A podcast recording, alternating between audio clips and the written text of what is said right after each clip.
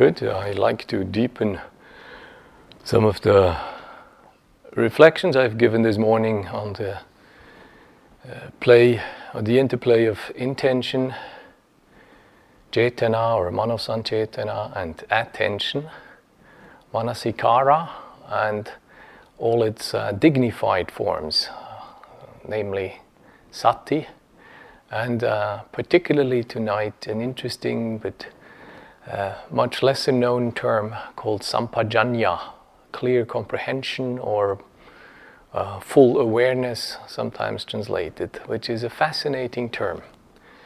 Little context to this it seems uh, mindfulness has left the field of uh, ex- exclusive contemplative exercises and has reached mainstream psychology, mainstream uh, mainstream society. You know, you can be uh, learning mindfulness in just about any field, from education to uh, um, uh, eating disorders to management to, you know, you can probably find a mindfulness course somewhere not too far from where you live in the uh, wilder and uh, milder forms of human activities uh, in which mindfulness is in some way uh, taught, which I deem to be a good thing. But I would at the same time like to retain some of the precision and some of the clarity that I believe to uh, uh, exist in the Buddhist teaching around mindfulness. So while I'm glad that some of this has carried over into mainstream society, I'm also keen for people like you who make considerable gestures of uh, renunciation and effort and dedication to uh, practice mindfulness and to practice it under the conditions here, which I deem to be privileged, that we don't lose some of the clarity and some of the um, precision of the teaching around mindfulness. So, one of the things that becomes apparent when we speak of mindfulness in the Buddhist Sutta, it's obvious that mindfulness is not the unique virtue that delivers us. As much as we are uh, find praises of mindfulness, nowhere it says being mindful is actually making us free. Nowhere it says mindfulness is enough to get over anger. Nowhere it says mindfulness is enough to uh, wean the mind off of its uh, unhealthy habits. Nowhere it says mindfulness alone is enough to bring alive all the wholesome qualities. Just to be clear about this, while there is no doubt that mindfulness is indispensable in the development of wisdom, indispensable in the development of morality, indispensable in the development of stillness of mind and of the four immeasurable states, in all of these domains, mindfulness is absolutely indispensable. However, mindfulness is not the sole player in there. If we look at the most famous mindfulness discourse is probably the Satipatthana discourse or one uh, of the Satipatthana discourses. I alluded that there are a, a number of them.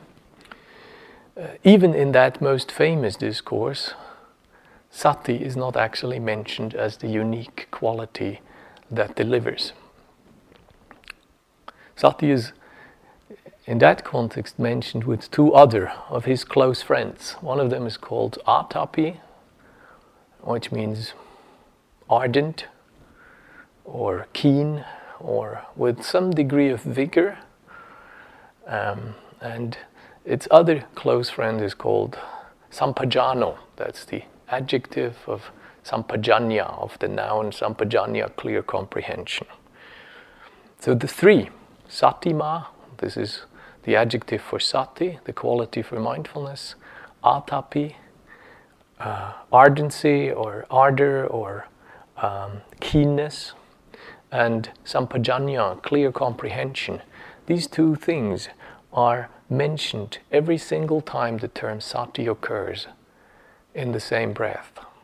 So it is very obvious to me that while sati is an indispensable key quality that holds both the development of stillness and of insight in its germ form already or in its seed form already um, as facets of its function it nowhere says these are the unique this is the unique quality that makes us free? So if i wanted to be critical of the popular understanding of mindfulness then i would see um, on one level that mindfulness is being elevated as the panacea for everything as the unique delivering function of mind at the same time i would see mindfulness as being mm, a little bit flattened yeah? Mindfulness is reduced uh, largely to some of its functions, namely that it is precognitive, that it is not about thinking, um, or that it helps us distancing our discursive thought patterns. These are indeed qualities of mindfulness, but they're not the only qualities of mindfulness. As some of you may remember, the imagery I spoke of about 10 days ago uh, speaks to us of a quality that has many more facets than just uh, a little bit of cognitive distancing from our discursive activities and um, the capacity to, say, follow uh, an event in time. There is more to sati than that. So, one of the challenges is restoring Sati's friend. Yeah, Sati's many friends, in fact, and one of these friends is the clear comprehension, sampajañña, which is touched in other texts of the suttas. Let me read you some of this. There are some interesting passages which tell us what the Buddha meant by clear comprehension. I'll try to unravel some of the etymology in a moment, but just to give you three contexts in which sampajañña is always referred to. Uh, these are three tiny snippets of totally different sutta teachings, which all deal with examples of how clear comprehension takes place. And how, monks, is a monk aware? Here, monks, in walking to and fro, a monk practices clear comprehension. In looking ahead and looking aside, he practices clear comprehension. In bending and stretching, stretching, in using robes and bowl, in eating and drinking, chewing and tasting, in excreting and urinating, in walking, standing, sitting, sleeping, walking, waking, pardon, waking, speaking, and being silent, he practices clear comprehension. So, this is highly applicable yeah, it's something uh, we, I would expect, go through uh, in the course of a day. It's not something we even need to be in the meditation hall. And it seems to encompass a number of our uh, uh postures, activities, and uh, in, fa- in, fact, um, places. Yeah, walking, standing, sitting, sleeping, waking, speaking, being silent. He practices clear comprehension. Another interesting passage, which seems more meditative at the first glance, sounds like this. And which monks is the development of stillness that, when developed and made much of, leads to mindfulness and clear comprehension. Here, monks, feelings are known as they arise, feelings are known as they endure, feelings are known as they vanish, perceptions are known as they arise, perceptions are known as they endure, Perceptions are known as they vanish. Thoughts are known as they arise. Thoughts are known as they endure. Thoughts are known as they vanish. So we have clear comprehension here as being a faculty that discerns process events in the stuff of the that com- that makes up our experience thoughts feelings perceptions yeah? And then we have a third little example spoken to Ananda. Here, Ananda, a monk, is mindful as he walks to, he is mindful as he walks fro, he is mindful as he stands, he is mindful as he sits, he is mindful as he lies down, he is mindful as he sets to work. This, Ananda, is a mode of uh, recollection, when developed and made much of in this way, leads to mindfulness and clear comprehension. Yeah.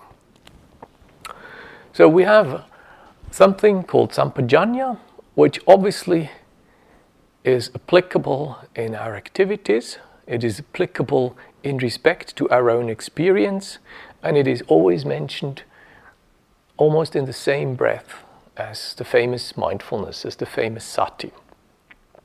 So our first job is to distinguish them. Know, why would they uh, have that proximity if they were identical or if they were congruent? And if they're not so, what makes the difference between them? I understand sati to be a function of mind. Technically, it is a sankhara, so it belongs to the fourth of my khandhas. Uh, and in that, uh, it has a, a, component of will, it has a component of intention in it. Um, and that quality of mindfulness establishes as its primary function relationship. if you want it really, really simple, it creates a relationship. Sati gets in touch with something. Sati is meeting something, is contacting something, and it establishes a type of relationship with that something. Be that something inside my body or inside my mind, or be that something uh, outside. Yeah. Sampajañña creates a sort of reference. Sampajañña is the capacity of referring that relationship back into a bigger context. So while sati does not necessarily um, make big choices or judgment about the value of the thing it is associating with, Sampajañña does. Sampajañña does create a structure of references and also a structure of values about the thing we're having a relationship with. This is a, an important little distinction. In other words, Sampajañña create a little frame and a context. A context that has something to do with values, that has something to do with meaning, that has something to do with experience. Now, I know this will not go down well if by sati you have understood something that is completely divested of past and future, that is uh, an attribute of a quality called now that has nothing to do with all the history. Unfortunately, I, I don't believe in such a now, to be honest with you. I believe this, the, the, con- the construct of that now is one of our present day Buddhist myths. Yeah? There is no such thing as an unconstructed now. Yeah? In fact, if I was going to be an Indologist, I would think this is just bad translation the terms that are translated as now, and we have glorified, know, as in be in the here and now, as if the now is something we can move into and then nothing bad ever happens to us. Um, that now is in the Pali language is called Paccuppanna Dhamma, that which is presently arisen. So, what we happily call now, and refer to as a noun, as something reified that really exists. And if we move into the now, if we live in the now, then nothing bad happens to us, we're safe. Um, this Pali word sp- simply speaks of events or phenomena that have arisen in the present moment. It doesn't say it has nothing to do with the past. On the contrary, things that have arisen in the present moment have a lot to do with the past, because in the past, that's where the roots lie for the things that are presently arisen.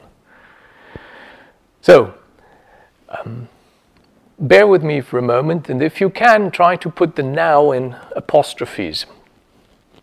Uh, let us demystify that now a bit. There is no such thing that arises out of nothing and has no connection with your past. You know, the way we operate on the neurological level the way we operate on a perceptual level, the way we operate on a physiological level, uh, all of this has roots in the past. I do never perceive anything in completely neutral ways. Just to be clear, any perception is based on things that have to do with my past.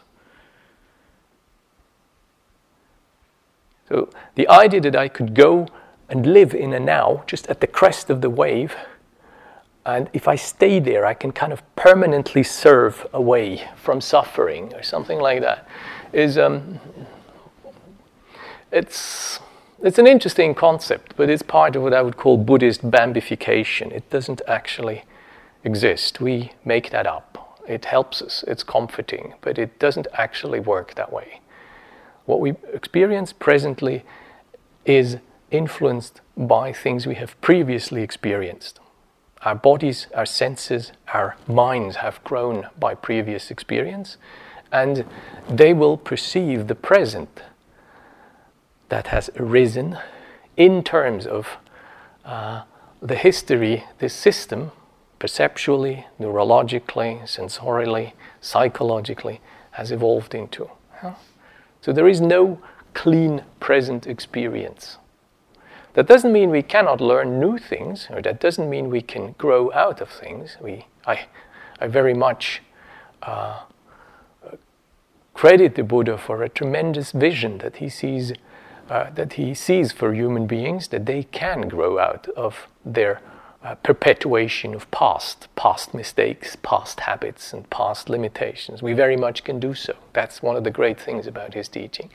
But not by believing in the myth that we can go and live in a little place, in a little golden place called now. And if we manage to stay there by controlling our minds from stopping to think or stopping to go anywhere else, uh, then we would be happy ever after.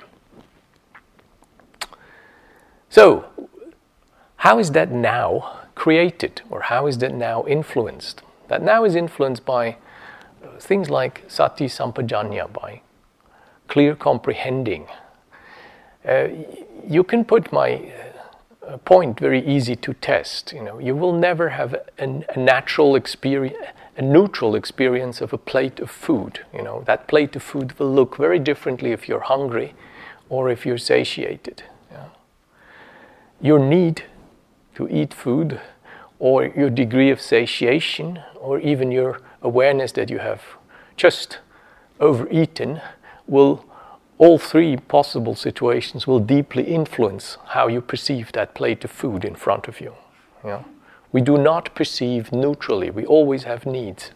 Sometimes these needs are gratified, sometimes these needs have receded, sometimes these needs are uh, pressing and urgent.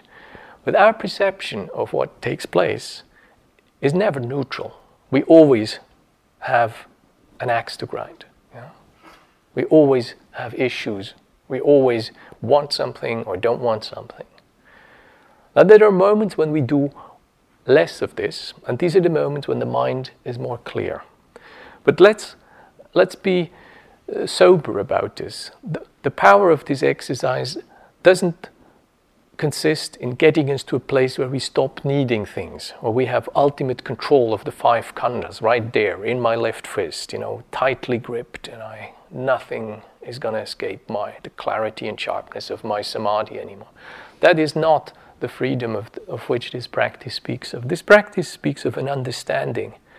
And that understanding comes by participating and at the same time seeing and feeling and resonating clearly with what takes place. Yeah? It sounds so simple. Yeah? You've heard it. Yeah? He is capable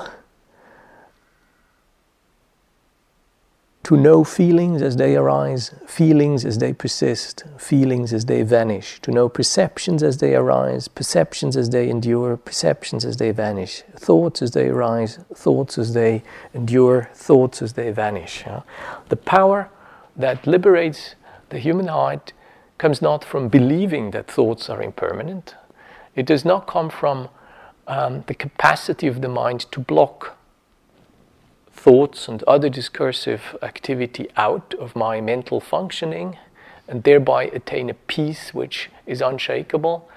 The power consists, there is such a place, no doubt, and there is such a peace from that, but it is not a peace that has much future. You know, it is a peace that entails a lot of exercise, it entails some degree of talent in, in the uh, acquisition of samatha, and entails a lot of control over an environment, generally a, um, an environment like this. It's very difficult to uh, hold a job and raise a family and drive a car across the country and stay in that state. In fact, I would think you're a dangerous driver if you do that, to be honest with you. I'd, I'd rather see you equipped with some circumspect and mobile sati than with a exclusive absorption state of mind while you're driving. Doesn't lend itself very easy to driving carefully, this kind of state. So while there is such a state, and while there is a value to that state, there's no, the Buddhist teaching made no uh, leave no doubt that there's a great value to uh, high degrees of collectedness of mind. This is not what Sampajañña is about. The freedom and the power of transformation come not from our capacity to control events in the, in the mind, but to adopt another attitude. And that attitude comes from a profound and deeper familiarization with things like change, with uh, that we d- learn to know what makes a perception a perception? How does this animal work? Yeah? What does it feed on? What does it produce? What does it have as results? What are its allies? What are the friends it makes? How does it connect to other bits like emotions and body states? So understanding these processes is what transforms the heart, not the capacity to control them out of existence. So, it's an interesting um, teaching which is found only in the commentaries, and I'm rarely not, I'm usually not a great um, advocate of crediting commentaries above the sutta teachings, but uh, there are some fantastic teachings in there, despite uh, some bad press. Some of the uh, uh practitioners and even scholars give the commentaries. You know. Generally, commentaries are um, ideally they they elucidate what the text uh, have said, uh, and at worst, commentaries say when the text says one thing, the commentary then says, but what it really means is da dum da dum da dum da dum da dum. Yeah. So, and there's a lot of that in any commentary, as far as I'm aware uh, of the Christian tradition. I what little I have learn, learned of the Jewish tradition, and I know a lot about the Buddhist tradition, and commentaries seem to have a certain similarity. So, the further you get away from uh, from the the deepest or oldest or most authentic layer of teaching, the more defined and uh, f- complex uh, the commentaries get, and uh, also one has sometimes the feeling the further removed from relevance this is, or the further removed from meditative experience. But there are exceptions. One of these exceptions uh, s- strikes me. Uh, we find in the teaching around Sampajañña. So the commentaries speak of four types of clear comprehension, which I have found very, very powerfully evocative. The first type of clear comprehension is called sa'ataka, sampajañña, which means the clear comprehension of purpose. Yeah? Atta means what is the goal, what is the purpose of a thing, and sa means with, so then the whole thing is turned into uh, a composite, and the, the kabit comes from there. So we have a clear comprehension of purpose, and this um, is understood as actually something we need to do before we sit down and meditate. We need to be clear what we actually want. We need to be clear what the goal is of our lives. We need to be clear what the values are that we have access to when we listen into our hearts. Yeah. And this purpose Uh, of our sampajañña, a comprehension of what the purpose is of the things we do and the things we train in and the things we try to practice is a pr- profound value. If we do know what the purpose is, then we have a motive and we have also a clarity in which direction we go. What could such a purpose, or what would such a question be that helps me establish purpose? Uh, for me, it would be useful to say what is important um, short term, mid term, and long term.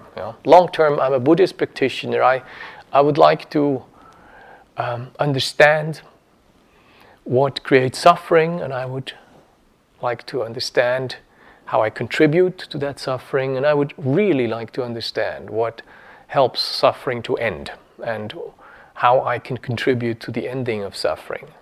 First, my own story, but then, you know, the suffering of other people's lives. Maybe suffering in other people's lives I happy I happen to be contributing to. This is also very important. I'd like to make this a better place. I'd like to understand more deeply uh, how to free this heart and how to help create conditions that enable other people to free their hearts. Yeah. So this is the big picture. Short term is uh, I like to get through this talk, yeah, without making a fool of myself, without selling the Buddha short, and without either giving you wrong information or boring you to death. That's my short term goal. Midterm, uh, I'm concerned that we uh, have a retreat together here and uh, that I bring whatever I have to offer into the flow of this retreat and uh, you know put in my two pence in uh, to the many conditions that make this fantastic retreat possibility um, take place. Yeah? So many factors that take place that make this possible, and I like to put in my two pence that, um, to help. So, this might be a very simplistic way of pondering how uh, the purpose, establishing some comprehensions around the purpose of uh, my practice, putting this in short term, mid term, long term. Sometimes uh, our mid and long term goals may look considerably different from our short term goals. Yeah? Sometimes you may decide I need to get through this meeting without hitting him sure I need to go my, I need to strategize a way that I can get my indignation and anger, which he has incurred, uh, that I do not uh, act out on this. Long term, I help, hope to save all living beings, but short term, um, I just short term I like to abstain from public acts of violence. Yeah, something like that. So I think to to establish such big pictures helps. You know, if you uh, come into a situation of pressure or, or surprise, that you know you have been pondering this, that you don't need to start from scratch, that you actually know you have decided to be, be a good human being. And good human beings are beings who uh, do not refuse a relationship to other human beings. Um, good human beings are beings who try to support other human beings in waking up, or at least in not uh, growing deeper into darkness. Um, we try to help minimize suffering. If that is not possible, we try to at least not maximize the suffering. And if that is not possible, we try to at least not let them alone, or we try to comfort when we can't minimize the suffering. We have a kind of scale of approach how we like to hold our um, non separate nature of experience. And it's good to have thought through that, to have kind of made some decisions around this. Now, I don't actually think you truly need to invent this for yourself. I think we have a sphere of values, and if we listen into our hearts, then this sphere of values speaks. I do actually see that human beings, when they get in touch with their uh, that sphere that holds their values, they acknowledge that they are connected to others. They acknowledge that others can do things for them and they can do things for others. Some of these others are not necessarily the people I would have sat down at the same table with, but somehow, even if I don't apparently like them, they are part of humanity and I am part of humanity, and that already creates a bond. Now, there are moments I'm more aware of that bond, moments I'm less aware of that bond, but it's there. Sentient beings I have a connection to. And that connection comes with some kind of obligation. Every part, participation, generally, not just gives me a feeling of being connected to, but also it gives me some kind of obligation. Yeah?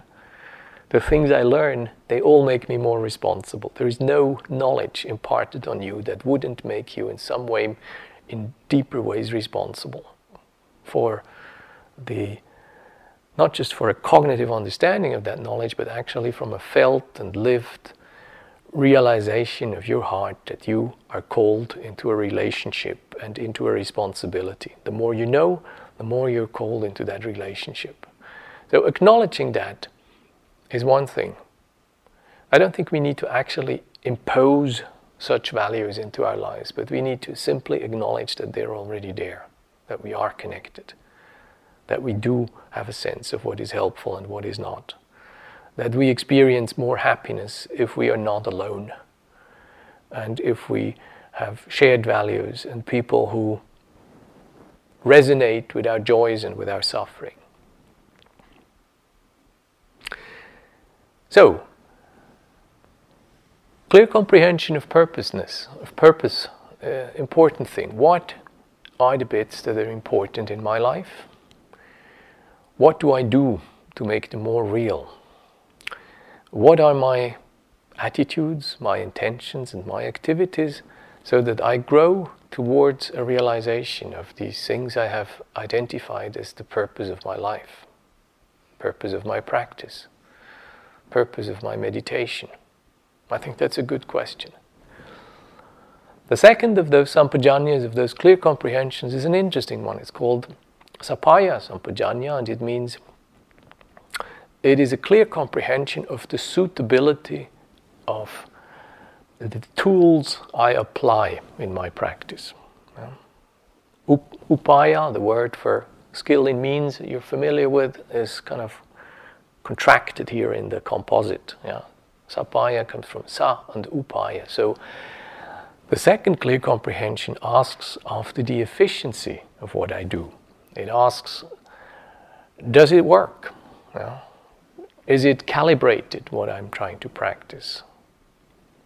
Is it effective? Does it actually shift things? Does it move? Or is it just an inspiring thought, but unfortunately it has never touched ground? Yeah?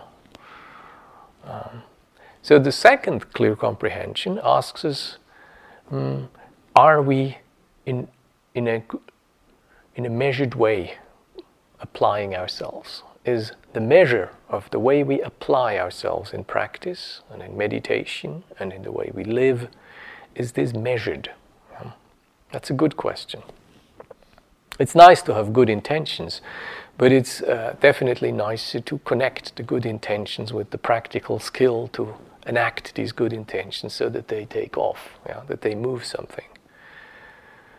Buddhists sometimes think, yeah, just it's important. The intention really is important. Yeah, it's uh, as long as you have good intentions, you get away with blue murder. Yeah.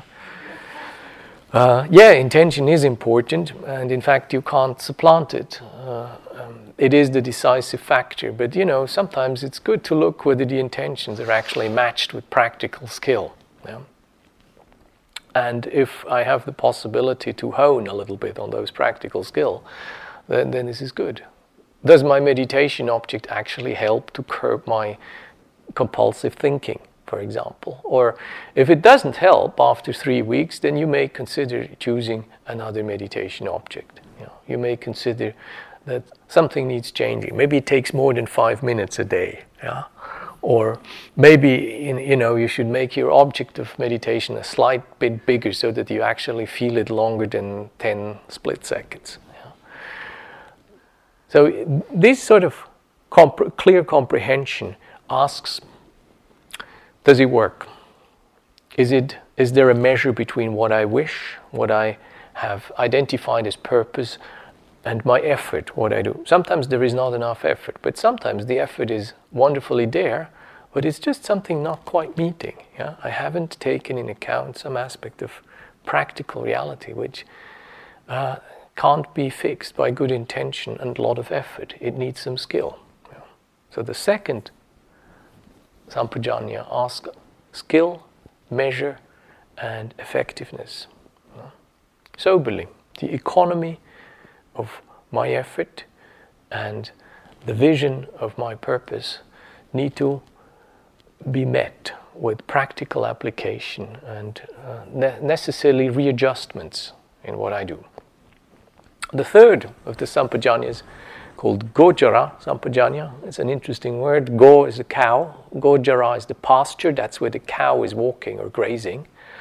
Um, much of Buddhist language, in fact, is about cows. You would be surprised how much agriculture is in the uh, a language of the Pali Canon. There's lots of this because obviously this is a, a pre-industrial culture, and many of the metaphoric uses um, that have come to denote functions or qualities or states of mind uh, somehow are referred back to the cows, yeah, and uh, cow grazing or pasture even the Buddha at one stage is called the, the, the ultimate bull, yeah? Narasaba. The, so the Gochara means basically domain.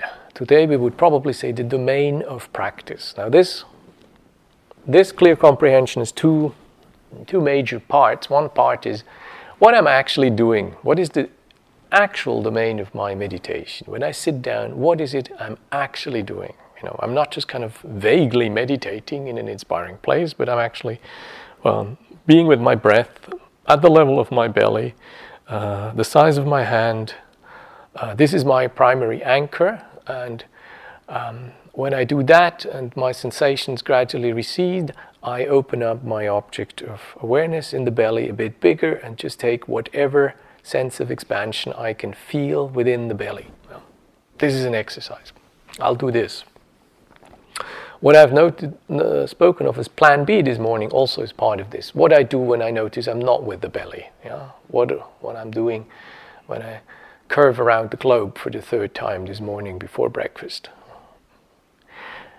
Plan B, how I return to my object of awareness, that I do so gently but resolutely with uh, uh, with the warmth of a mother who pulls away her kid from something that um, we either don't have time for or that is slightly dangerous. Yeah, so come here, come, come back over here. Yeah, we'll go.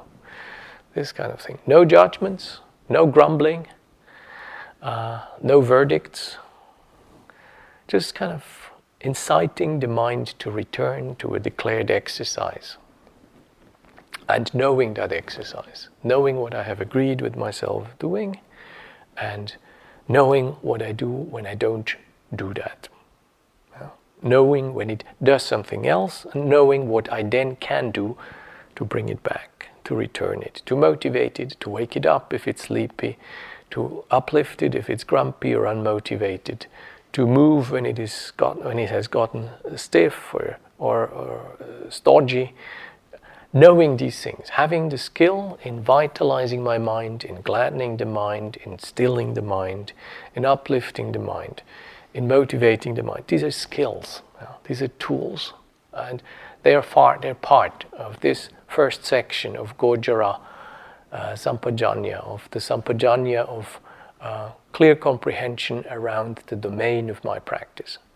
Skilled meditators, they're not just nice weather meditators. If you're a skilled meditator and since you're here and you have to jump through a few hoops to get here, I know you you have familiarity with your mind in other than ideal conditions. You know, it's easy to sit here and the mind naturally collects, goes into brightness, and you just the hours pass by and you're just kind of roaring in stillness. That's wonderful. But uh, that's not the difficult part. We all know how to do that when it does that. But we the difficult part is when it doesn't do that. You know? How can I bring my heart to believe that this state I'm currently experiencing is not permanent, is not the only permanent experience? Unfortunately, the Buddhists have never told me. You know, how do I know that? How do I convince myself that amongst all those perishable, delicate, exquisite states, this grotty, stodgy state I'm happen to be in is not the damn permanent one? You know, how do I know that? How do I convince myself? How do I tweak my mind out of this suspicion that this may be the rest of my, you know, Ian. That's a skill. No, that's not awakening. But it's a kind of it's a skill of a parent. It's a skill of an elder brother or sister. It's a skill to learn to be with a mind that is not perfect. And much of our practice is about such skills, much more than our, uh, you know, um, congenital talent to deep samatha experiences. So, the second part of that third clear comprehension, the second part is that I can turn any situation I'm in into a situation of practice, while the first part of the third comprehension refers to formal meditation practice and my skill in this. The second part of that question refers to my skill in turning any situation I am encountering in my day, my life, into a situation where I can practice, a situation where I have a, the skill of transforming this magically into an exercise. Yeah. Maybe this is the moment I exercise patience. Maybe all these people who are inefficient and slow and scattered and deluded, maybe these people are just all bodhisattvas who have taken incarnation here to help me practice patience. Maybe that's what they're doing. Yeah?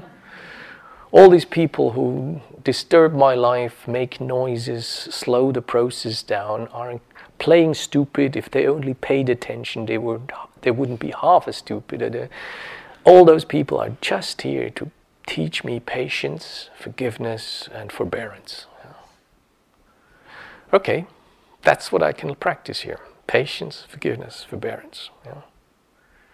I acknowledge my humanity to you, slow people, stupid people, scattered people, deluded people. I acknowledge the shared humanity with you. I am a humble uh, member of your family. Yeah? This is maybe what I practice under these conditions.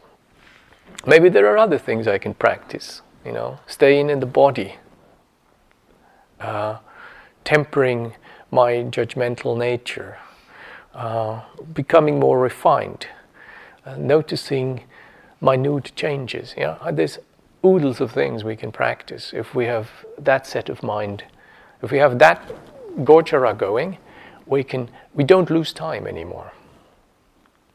Every situation we go into is something of a place where I can learn, where I can transform bad habits, where I can um, um, elucidate the deluded parts, and when I, where I can cultivate wholesome habits. I, all, I also may have. Or I can even invoke habits I don't uh, have yet. Yeah. This is very potent, very, very potent teaching. So these three sampajaññas are crucial. The fourth one is called the sampajañña of non-delusion, and um, it is basically um, referring back to the conditioned nature of our experience. In other words, it is helping me to be forgiving about myself when I can't fix the first three sampajaññas. That's one aspect of it. You know. The fourth one gives me permission to make mistakes in the first three. The fourth one says, um, life as it is is um, fraught with things that don't quite work out. No plan survives contact with the enemy. there is in every experience a dukkha factor, yeah, which I can't fudge. You can't t- tweak the system in a way that it is perfect. Every system is inevitably in some way faulty. There's no perfect system, there's no perfect experience, there's no perfect method, there is no perfect practice, there is no perfect meditation. Yeah. So the fourth one says, do not be deluded. It says, do not lose your heart, do not lose your head, do not lose your courage, and above all, do not lose your humor. Yeah? Because, because um, it's not going to be perfect. Even if you know all this, it's still not going to be perfect. Don't delude yourself. This is a world that is precious and perishable. There is a happiness possible that is frail and sweet. And um, conditions cannot ultimately be controlled. We can evoke co- conditions that we have found to be useful, we can try to stabilize them, we should uh, call them into being if they're not there, we should strengthen them if they are. We should try to do away with things that we know are not healthy, uh, or at least make them uh, wean, uh, try to wean ourselves from things we know are not healthy. Even knowing all this with the best of intention, you know, it's probably not going to be perfect. You know? And knowing that gives us, in many, in many ways, permission to make mistakes. You know? Knowing that gives us the freedom to learn, because if you have decided that you cannot make mistakes, then you have also decided that you will not learn. Yeah, that's the the cruel truth. If we have decided it is not permissible for me to make mistakes, then you will not learn. Yeah. Learning means, by definition, that you're going to mess up. You're not going to stay clean in this. And you're going to look a fool time and again. So, giving yourself permission to do exactly that, to learn and to be forgiving, to be looking your fool, to mess up, to waste time, and to uh, get, get grubby in the process. Yeah. So, that's the fourth of the Sampajañña, the clear comprehensions. Say, this is still a conditioned world with my best of intention, with my best of skills. There will be enough there to find imperfection in. So consider these, consider them and apply them to your notions of practice. You know, we have time here, and we have privileges, and we spend hours and days on practicing. And it, it is important that when we practice, we don't hone some of our self perceptions. We don't hone some of our traits. What we wish to evoke is our vision of freedom, of growth, of liberation, of a heart that is capable of staying in relationship and be free, of knowing and capable of compassionate action. Yeah? Uh, that is capable of profoundly understanding without getting cynical in the process. And for that, we need to be very, very circumspect that our good intentions and our effort and our determination don't support some of the habits and patterns that are not so healthy, that are part of the problem. We don't want to become fighters. We don't want to prolong that part of our uh, psyche and give that the encouragement of our determination. We want to uh, comprehend deeply what we're doing here and some of the things we do, the way we approach meditation is, is likely to have similarities like the way you approach any skill. And any skill we approach with a mixture of, if your life looks like mine, with impatience and self judgment and uh, inflated uh, ambitions, which are then deflated and which then echoed with some despondency in your heart, and you know you you can't look good in this whole thing. If you're still trying to look good, give yourself the permission to not look good. You don't need to look good for me. I don't think you need to look good for the Buddha. The Buddha is a very compassionate being, and this is the part where we probably should learn most of him. We should put in what we have to put in, and then clearly comprehend with non delusion that even if we put in our best, it's going to be having spots and you know and warts and a few funny uh, you know kinks. So consider this fourth compre- clear comprehension about the three characteristics of existence, and particularly about the the dukkha, the imperfection you know, aspect that this is something we know We, we can't trick ourselves out of this with effort, with samadhi, with wisdom, with controlling, with um, method. We cannot trick ourselves out of a fundamental mark of existence. But we can, despite that mark, put in our best efforts to grow and look at the comprehensions that surround our development of mindfulness, that's around our development of sati, by applying these uh, four comprehensions. Let me quickly name them again, uh, just to sum up. Clear comprehension of purpose is the first, Sa'ataka, Sampajañña, clear comprehension of suitability, of appropriateness, of, of effectiveness, that's Sappaya, Sampajañña. Clear comprehension of domain, Sagochara. First part is what is exactly my meditative exercise?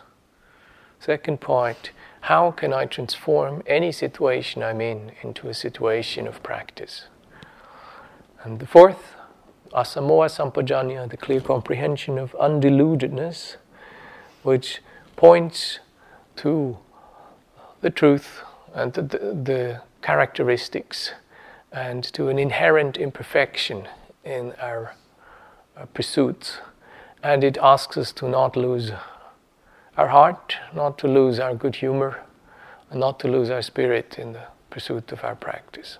Yeah. Good. Let me end. Um, these Sampajañña, as a close friend of Sati, a referencing friend, uh, unfortunately not as famous as Sati, and yet an important friend. I trust you have understood me. Yeah. Thank you for your patience and attention. Good, let's sit still for a minute and then finish with our chanting.